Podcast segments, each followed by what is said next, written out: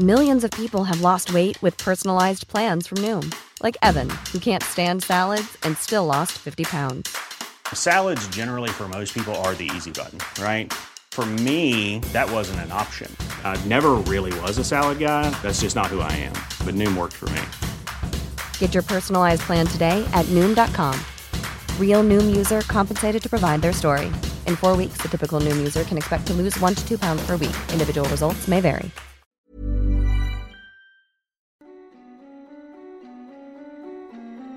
Hej och välkommen till Skräckstunden. En podcast för dig som älskar skräck.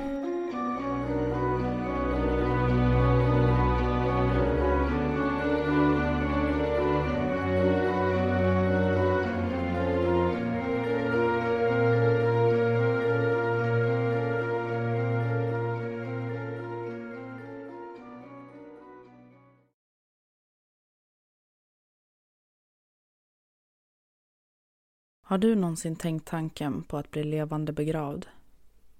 Att ligga instängd utan minsta möjlighet att ta dig ut.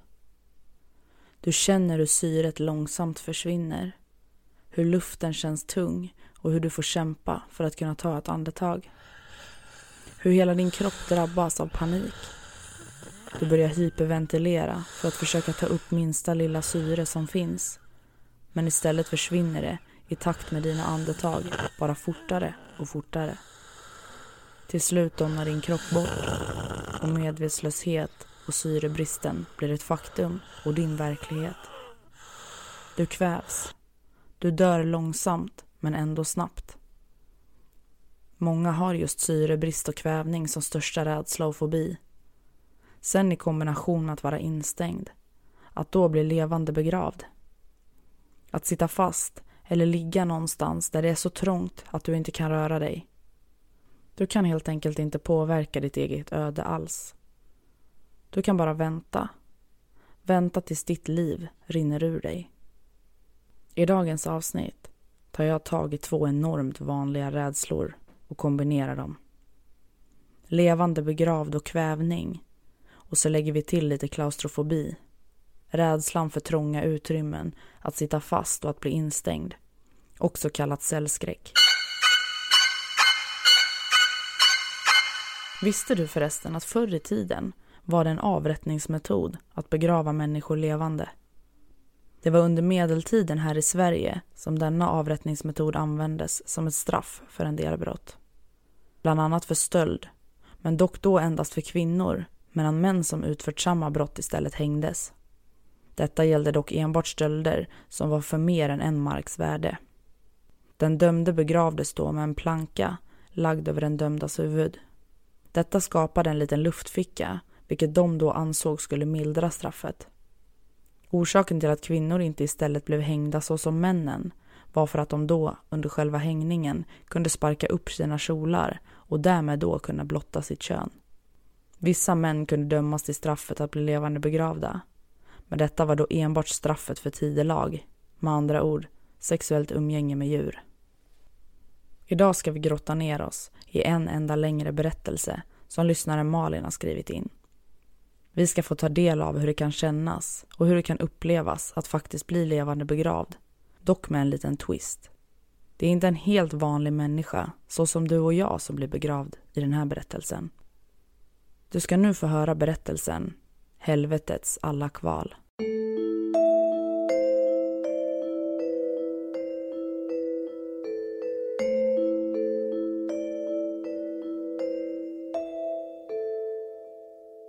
Jag var så törstig. Jag var tvungen att få dricka. Halsen nästan bultade av törst. Jag sträckte på mig där jag låg. Händerna stötte emot en vägg ovanför huvudet. Konstigt. Jag som alltid brukar vakna ihop krupen i fotändan på min säng. Jag sträckte ut händerna åt sidorna och det tog stopp av ett par väggar alldeles för fort. Jag öppnade ögonen och såg ingenting. Kolsvart alldeles kolsvart. Jag sträckte händerna uppåt, ovanför ansiktet. Och strax ovanför mitt ansikte fanns det ett tak. Jag trevade mig omkring. Alla väggar var mjuka som sammet. Jag tryckte ifrån med båda armarna mot väggen ovanför huvudet och hasade mig så långt ner jag kunde komma. Alldeles för snart stötte fötterna emot motstånd. Jag kände hur paniken började krypa in under mitt skinn. Jag trevade på väggarna för att hitta en lucka eller någonting som kunde ta mig ut ur mitt fängelse. Ingenting. Jag började klösa på sammeten för att komma ut. Men när den var borta kände jag bara stabilt trä. En tår trängde fram i min ögonvrå. Jag gjorde ingenting för att torka bort den, så den lämnade en fuktig rand på min kind. När grät jag senast? Jag visste inte. Tänk, jag måste tänka. Hur kunde jag hamna här? Min hjärna gick på tomgång. Jag mindes inte vad som hade hänt eller hur jag hade hamnat i, eh, i en kista. Jag försökte sätta mig upp men slog i huvudet och for ner i kistans botten igen med en duns. Jag jämrade mig lågt och sjönk tacksamt ner i glömskans mörker. Jag mindes. Jag vaknade av att jag mindes. Jag hade varit jagad. Jag hade varit ute och gått. Lägenheten hade känts för liten och jag hade behövt komma ut. Jag hade gått i timmar för att lugna mina tankar utan att egentligen se vart jag hade gått. Jag hade passerat stråket kring Moulin Rouge och ruskat avvärjande på huvudet åt alla de män som letade sällskap.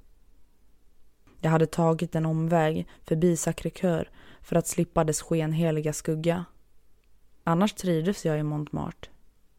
Jag hade gått allt snabbare eftersom gatorna lutade neråt.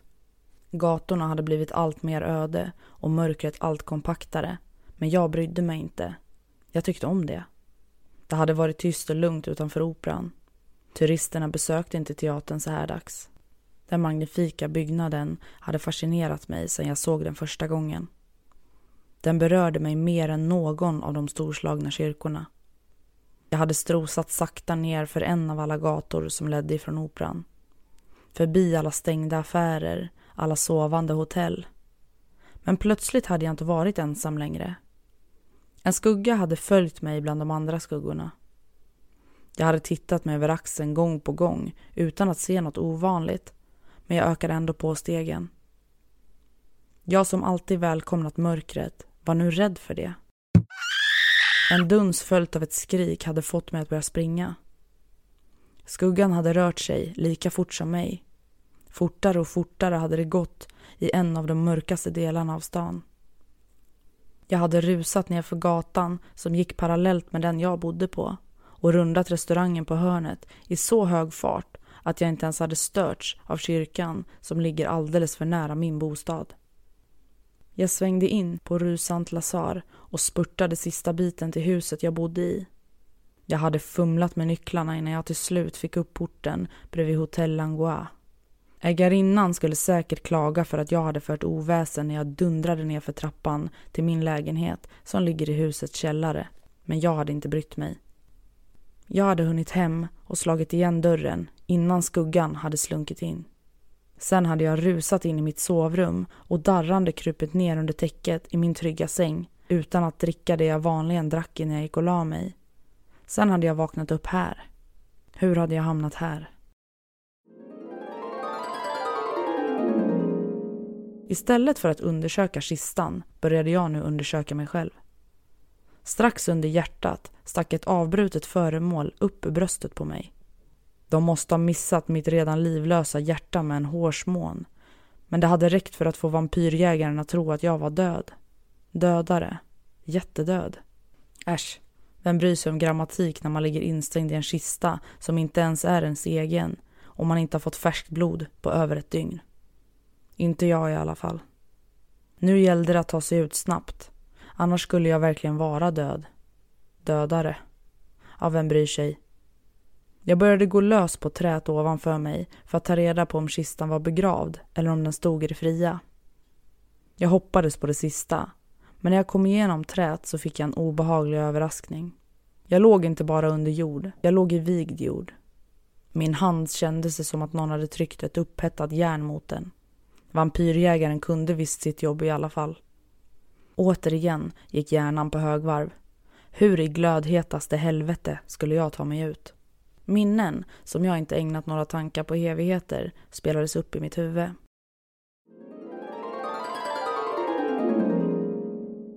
–1766 i Angers.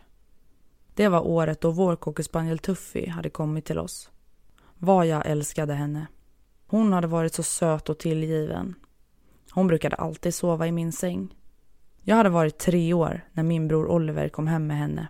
En liten valp på bara några veckor som han hade hittat i diket utanför vårt hus.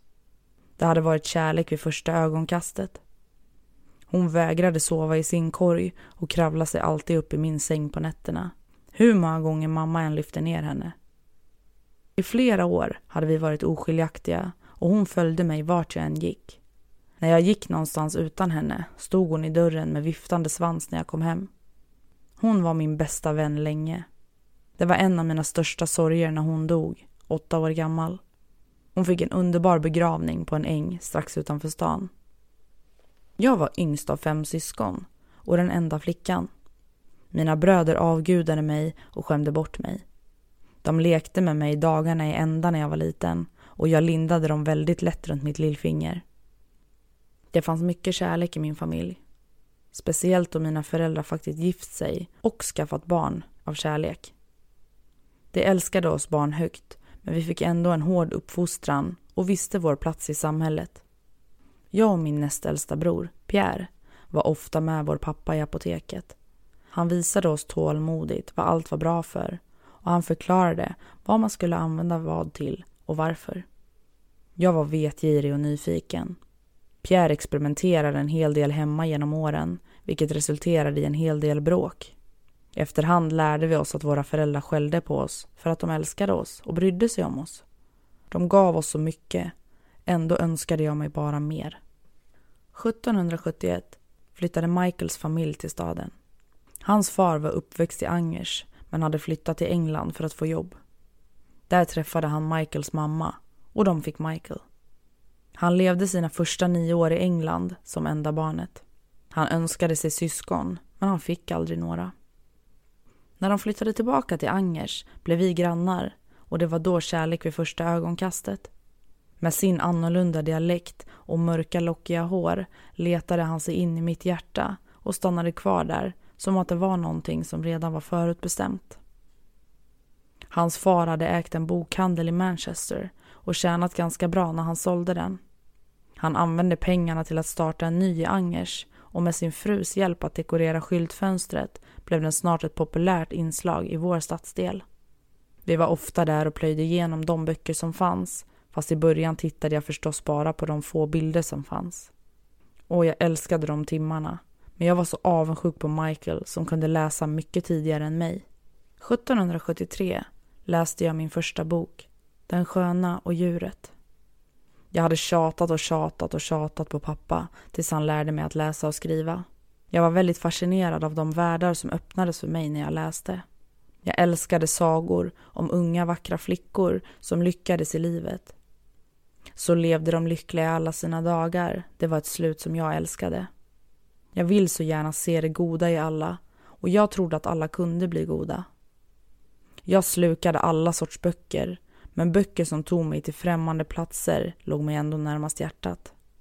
Jag ville resa och se världen. Men det var otänkbart för mig.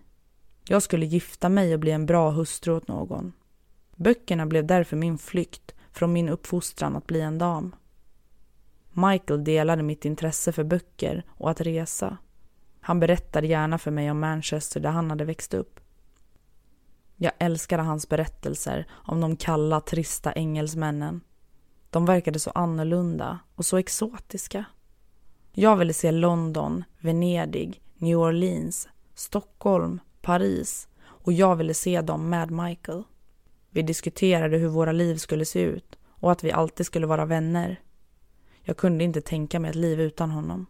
Mina bröder började flytta för att studera och jobba. Oliver blev advokat och Pierre började jobba med pappa på apoteket. Edward var intresserad av politik. Mina föräldrar var så stolta över dem. Leonard var det däremot annorlunda med. Han kunde stänga in sig i förrådet i timmar och kludda med penslar och färg. Han fångade det han målade på pricken. Men det var ett yrke som var svårt att försörja sig på och han hade bittra gräl med våra föräldrar om att skaffa sig en utbildning och ett riktigt jobb. Mina föräldrar ville så gärna att det skulle gå bra för oss.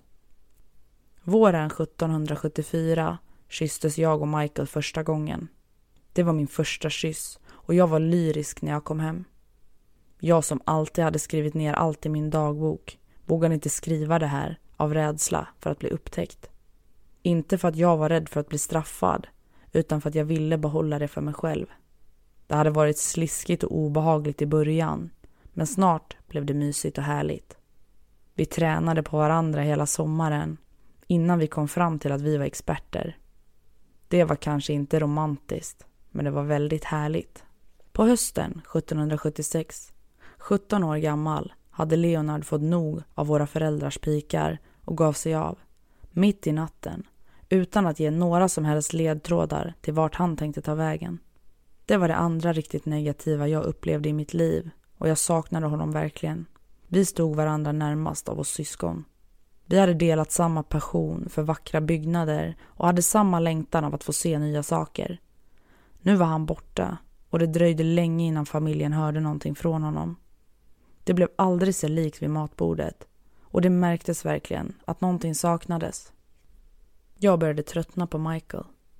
Han var min trygghet, men jag ville ha någonting nytt, något spännande. Någonting som hade sett och gjort mer än vad han hade gjort. Jag började upptäcka att män la märke till min unga vackra kropp och mitt söta ansikte och jag flörtade skamlöst när mina föräldrar inte märkte. Mitt ego växte av de uppskattande blickarna jag fick. Jag började undra hur det skulle kännas att känna någon annans läppar mot mina. Jag experimenterade framför spegeln med sexiga miner och gester. Åh, vad jag hade älskat att spegla mig. Jag vaknade upp från mina minnen av att törsten rev i min torra strupe. Min kropp blev allt tröttare när den inte fick det blod den behövde för att överleva. Om jag inte tog mig ut snart så skulle jag verkligen vara död. Jag har inte levt klart än. Det fanns så mycket mer jag vill se och jag vill inte dö så här. Att bli spetsad hade varit mindre grymt. Då hade det i alla fall gått fort.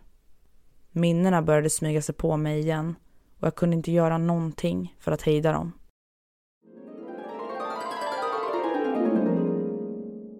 –1780 i Paris. Mina föräldrar hade varit så stolta över sin enda dotter. Mor, välsignat vare hennes minne, hade valt klänningen åt mig. Den mörklila färgen framhävde mina långa mörka lockar. Jag var 17 år, så ivrig att få leva det riktiga livet. När min mor knutit snörlivet muttrade hon någonting om att klänningen trots allt var för järv, trots att det knappt visade någonting av mina unga mjuka bröst. Min första bal, i Paris. Det var helt och hållet min äldsta bror Olivers förtjänst. Han hade gift sig i Paris överklass efter några år som lysande advokat på en av stadens finaste byråer. Nu hade en av Olivers klienter fått upp ögonen för mig. Han var visserligen närmare 30, men vad gjorde det? Han var kultiverad, berest och väl... Ready to pop the question? The jewelers at BlueNile.com have got sparkle down to a science with beautiful lab-grown diamonds worthy of your most brilliant moments. Their lab grown diamonds are independently graded and guaranteed identical to natural diamonds, and they're ready to ship to your door. Go to Bluenile.com and use promo code LISTEN to get $50 off your purchase of $500 or more. That's code LISTEN at Bluenile.com for $50 off. Bluenile.com code LISTEN. Millions of people have lost weight with personalized plans from Noom, like Evan, who can't stand salads and still lost 50 pounds. Salads, generally, for most people, are the easy button, right? For me, that wasn't an option. I never really was a salad guy. That's just not who I am. But Noom worked for me. Get your personalized plan today at Noom.com. Real Noom user compensated to provide their story. In four weeks, the typical Noom user can expect to lose one to two pounds per week. Individual results may vary. Världsvan. Allt det Michael inte var. En kort stund undrar jag vad Michael, bokhandlarens son, skulle tycka om mig i den här klänningen. Men slog sen bort alla tankar på min vad alla förväntade sig blivande fästman. A nice man, a good catch. Visst, det var inget fel på honom, men han var så barnslig. Ändå var det hans armar jag fantiserade om att ha omkring mig när jag dansade. Mina tankar gled iväg i fantasier om balen när jag satt i droskan min bror skickat att hämta mig i. Så slog jag upp ögonen. Det var mitt andra besök i Paris och Oliver hade sagt att droskan skulle passera Notre Dame på vägen till balen. Jag var starkt troende och hade väntat med nästan lika stor spänning på att få se Notre Dame som att få gå på balen. När kyrkan uppenbarade sig utanför fönstret drog jag efter andan. Den var magnifik. Helt enkelt underbar. Kusken saktade in och körde långsamt förbi byggnaden. Jag hade aldrig sett någonting så vackert. Det var som att den var levande och att den sträckte ut en hand för att röra vid min själ och mitt hjärta. När jag kom fram till balen var jag lyrisk. Balsalen var upplyst med hundratals facklor. En stor orkester fyllde salen med den allra senaste musiken. Enorma blomsterarrangemang stod smakfullt utplacerade i rummet som var större än det huset jag hade vuxit upp i. Den första jag fick syn på var Olivers fru Amanda. Hon tog emot mig med öppna armar. Iv, älskling, vad kul att se dig igen. Amanda, jag är tacksam över att ni bjöd in mig hit. Jag har knappt sovit den senaste veckan. Jag hoppas att jag inte kommer att trampa någon på tårna när jag dansar. Amanda skrattade. Jag har sett Oliver träna med dig. Du är ju en naturbegåvning. Kom nu så ska jag presentera dig för greve de Winter. Han är helt betagen av dig. Men vi har ju inte träffats än. Åh, han är helt betagen av din skönhet, Iv, älskling. Han är ett gott parti. Jag dansade med honom hela den natten. Vi pratade och skrattade. Han fångade mitt hjärta och fick mig att glömma Michael, trots att han verkligen var en del av mig. I efterhand har jag frågat mig många gånger om Amanda och Oliver visste. För jag vet att de inte hörde till det sällsynta sällskap jag så länge tillhört. Jag umgicks med greve de Winter i de tre dagar som jag var i Paris. Men det var Oliver och Amanda som tog mig till Notre Dame för att be. De Winter hade alltid något skäl att inte närma sig kyrkan. Jag återvände hem till Angers men saknade de Winter och hans skärm. Det dröjde inte länge förrän jag var helt i hans våld. Michael brydde jag mig inte om. De Winter visade mig en värld av ungdom, vitalitet, styrka och skönhet. I Paris hade han visat mig Louvran, som var himmelriket för mig. Så mycket skatter som fanns där redan då. Vi hade ofta varit gäster i Luxemburgpalatset, vilket var som en saga. Vi hade promenerat i trädgårdarna runt palatset och pratat om allt mellan himmel och jord. Han tog mig på allvar och han såg mig som en vuxen. Hur kan man säga nej till det när man är 17 år? Vi blev ett samma dag som jag fyllde 18 så min kropp kommer alltid att vara ung.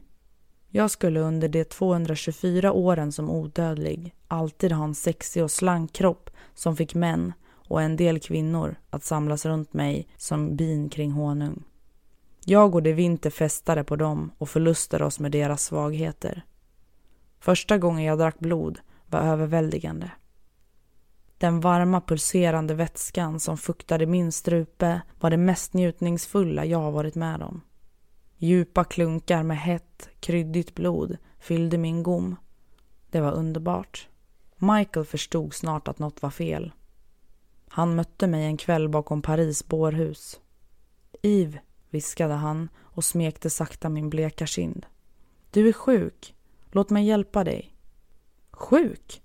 Jag lever livet som jag vill ha det. Jag har makt nu, Michael. Någonting du aldrig skulle kunna ge mig. Han erbjöd mig allt du inte kunde ge mig. Trodde du verkligen att jag ville ha en simpel arbetare? Iv, jag älskar dig. Hur ska jag kunna leva utan din kärlek? Lär dig det. Du kommer att leva tills du lär dig leva utan din kärlek till mig. Om jag bara vetat vilken makt jag hade över ord, inte bara över liv och död. Tiden gick. Jag och de Winter flyttade runt mycket men vi återvände till Frankrike så mycket vi kunde. 1788, på väg ut ur Frankrike till de vinterslott i Italien, reste vi genom Angers. Jag stod länge en kväll utanför fars apotek och såg honom arbeta outtröttligt med mörka ringar under de trötta ögonen. Jag insåg att det hade varit hårt för honom att förlora två barn på bara några år. Klockan var nästan elva när han gick hem den kvällen. Ändå lyste det fortfarande i fönstren. Jag såg två skuggor röra sig i det bakre rummet. De mätte upp saker, slog upp i böcker och experimenterade. Jag började bli otålig efter blod, men nyfikenheten höll mig kvar. Många timmar efter det att far hade gått kom Pierre och Michael ut genom dörren. De låste noga efter sig och skyndade sen sida vid sida därifrån. Jag följde efter på avstånd, men hörde ändå fragment av deras diskussion. Det visade sig att de forskade något sätt, att hitta ett sätt att knyta en själ till sin kropp. Dårar. Dagen efter gav vi oss iväg. Jag ville inte påminnas om mitt gamla liv. Det vinter hade gett mig ett nytt, rikare liv som jag skulle leva fullt ut. Jag blev hänförd av hans slott utanför Venedig. Det hade över hundra rum och tjänstefolk. Det var något som jag inte var van vid och jag njöt länge av den lyxen innan jag förstod att de var förslavade av det vinter och att de var för rädda för att fly. Det var också stor åtgång på unga vackra flickor som allt som oftast försvann på något mystiskt sätt. När jag frågade honom var han kom ifrån eller varför han inte hade dödat mig som de andra fick jag aldrig några svar. Det fanns inga dokument i slottet om honom eller hans släkt. Det var som att han aldrig fötts, utan bara sprungit fram ur intet, fullvuxen och förödande vacker. Jag åkte ofta in till Venedig för att njuta av det friska europeiska blodet. Jag skulle långt senare lära mig att det var en stor skillnad på blod hos olika folkgrupper. Européernas blod var friskt och syrligt även om nordbornas blod var mycket klarare än sydeuropeernas. Afrikanernas blod var saftigt och mustigt och de vita nordamerikanernas blod var beskt. Indianernas var berusande som vatten efter en lång vandring i öknen utan en droppe vätska. Oceaniens ursprungsbefolkningsblod, det var fylligt och lite salt. Asiaternas blod var tunt men smakrikt. Jag fick allt som oftast åka själv till Venedig då de som bodde där börjat hålla sig undan för greve de Winter och hans slott. Det verkade som att folk var misstänksamma mot den ensamma mannen som var så förtjust i unga flickor att jag sällan nämnde hans namn när jag var ute. En natt när jag var inne i Venedigs hjärta för att festa på varma kroppar såg jag någon jag kände igen. En bit upp på Rialtobron stod min älskade bror Leonard. Jag struntade i att vara försiktig och att smälta in i mängden. Jag rusade fram emot honom och kastade mig skrattande i hans famn. Leonard, vad gör du här? Vad kul att se dig. Hur har du det? Din konst har verkligen utvecklats. Går det bra? Det går hyfsat. Jag behöver i alla fall inte svälta. Jag säljer ju mer än de flesta. Hans röst var stolt, men den blev orolig när han tittade närmare på mitt ansikte. Men vad blek du är. Är du sjuk? Åh, nej, nej, inte alls. Jag mår prima. Eh, jag är här med Gre... Eh, en god vän. Jag kunde inte med att säga hans namn inför Leonard. Inte när jag har sett hur rädda Venedigs befolkning var för honom. En eventuell kund började prata med Leonard. Jag gav hans axel en tryckning och gick. Det kändes i alla fall tryggt att veta att han klarade sig. Den natten fäste jag lite vildare än jag tänkt och blev nästan upptäckt ätandes av en av Venedigs finare damers hovdam. Men tack vare att jag lyckats bemästra min förmåga att flyga klarade jag mig undan i sista sekunden. Det var underbart att ha krafter som gjorde mig mäktigare än människorna som jag rörde mig ibland. Jag var ett rovdjur bland lamm och deras sinnen var inte utvecklade till att varna dem. Mina sinnen däremot blev bara skarpare och skarpare. Precis som förmågan att förbanna folk blev starkare ju äldre jag blev. Natten efter gav vi oss av till hans slott utanför New Orleans. Där träffade jag för första gången flera vampyrer än mig själv och De Vinter. Alla var yngre än De Vinter, men äldre än mig själv. Vi var alla välkomna i De Winters slott. De vampyrer jag träffade var alla unga och vackra till ytan. Men ögonen visar att de sett och gjort mer än vad jag trott var möjligt. även för vampyrer. Även om vampyrer inte har någon själ så speglar ögonen deras erfarenheter. Det var intressant att iaktta deras känsloliv. Vi vampyrer antas ofta vara känslokalla eftersom vi är själslösa, men det stämmer inte. Vissa känner väldigt starkt och har svårt att döda medan andra mer njuter av jakten och offrets skräck och själva dödandet medan ytterligare andra kan se det som ett nödvändigt ont och är likgiltiga inför det som händer. I början var jag själv berusad av jakten och den passion som fanns i den men efter några decennier började det tråka ut mig. De Winter var dock fortfarande lika förtjust i jakten som när jag träffade honom och han kunde hålla på en hel natt med att jaga och plåga en av alla vackra kvinnor som fanns till hans.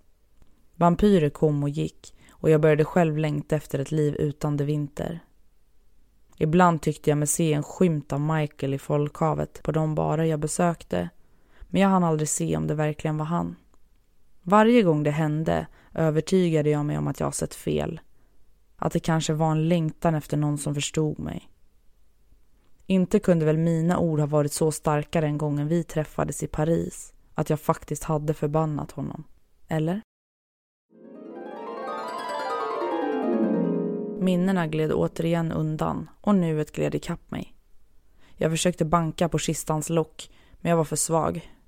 Händerna, som var blodiga efter allt bankande, sjönk slappt ner längs mina sidor. Jag började nästan huttra. Jag frös och det var jag inte van vid. Det var hemskt. Jag var svag och jag avskydde det. Jag ville ha kontroll. Det ska vara jag som bestämmer över liv och död. Förbannat. Jag som aldrig hade blivit skrämd av skuggor förut. Återigen gled nuet bort och mina minnen spelades upp som en film framför mina ögon. Jag såg det Vinter dö, spetsad i sin egen kista. Vår relation hade blivit allt sämre och jag sörjde inte överdrivet mycket. Jag fortsatte att flytta runt mycket i världen. Dels för att se alla de platser jag som barn hade drömt om att se, men dels för att folk inte skulle fatta misstankar. Men jag återvände alltid till mitt älskade Paris så ofta jag kunde och jag såg staden blomstra. I början av 1800-talet såg jag triumfbågen resas för Napoleons skull. Jag befann mig på plats när operan började byggas på 1860-talet.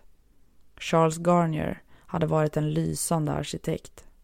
Jag var där i slutet på 1800-talet och såg, på säkert avstånd, Sacré-Cœur byggas.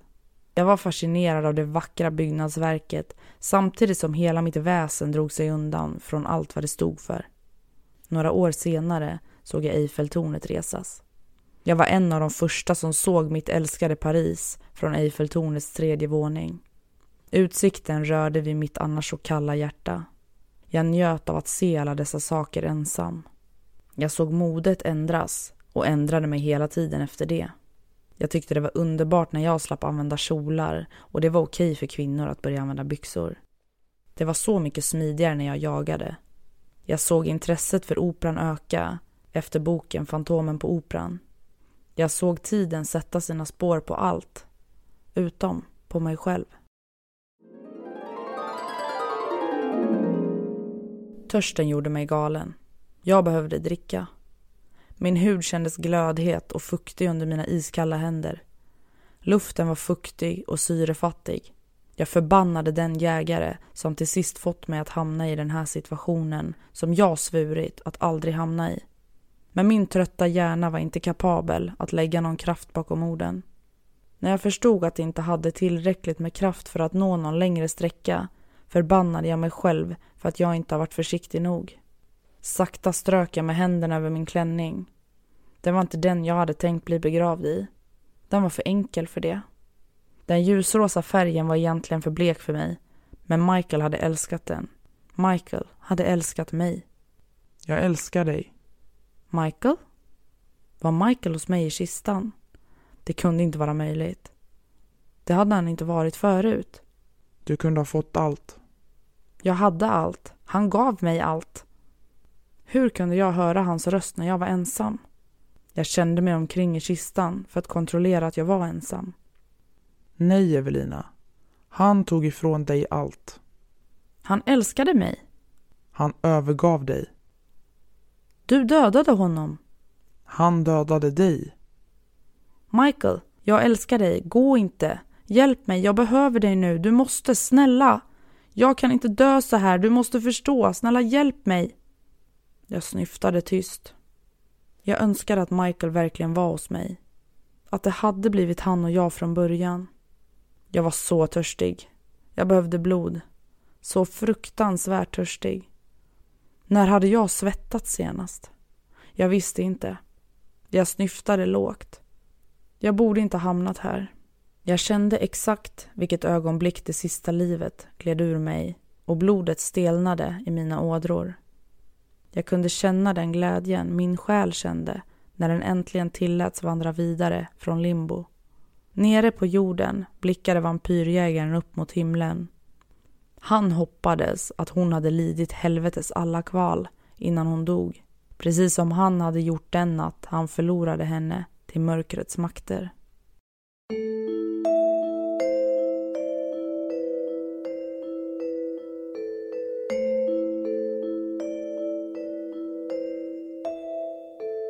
Hur känner du efter dagens avsnitt? Har du kommit på dig själv att tänka tanken om att ligga instängd och att bli levande begravd? Eller har du helt enkelt mest fastnat på blod, vampyrer, törst? Jag hoppas inte att någon någonsin behöver vara med om det här. Inte vampyrerna då, utan att bli levande begravd. I dagens läge är det nog ganska sällsynt, men det förekommer faktiskt. Jag hoppas att du har gillat dagens berättelse och stort tack till dig Malin som har skrivit in till podden och delat med dig av din fantastiska historia.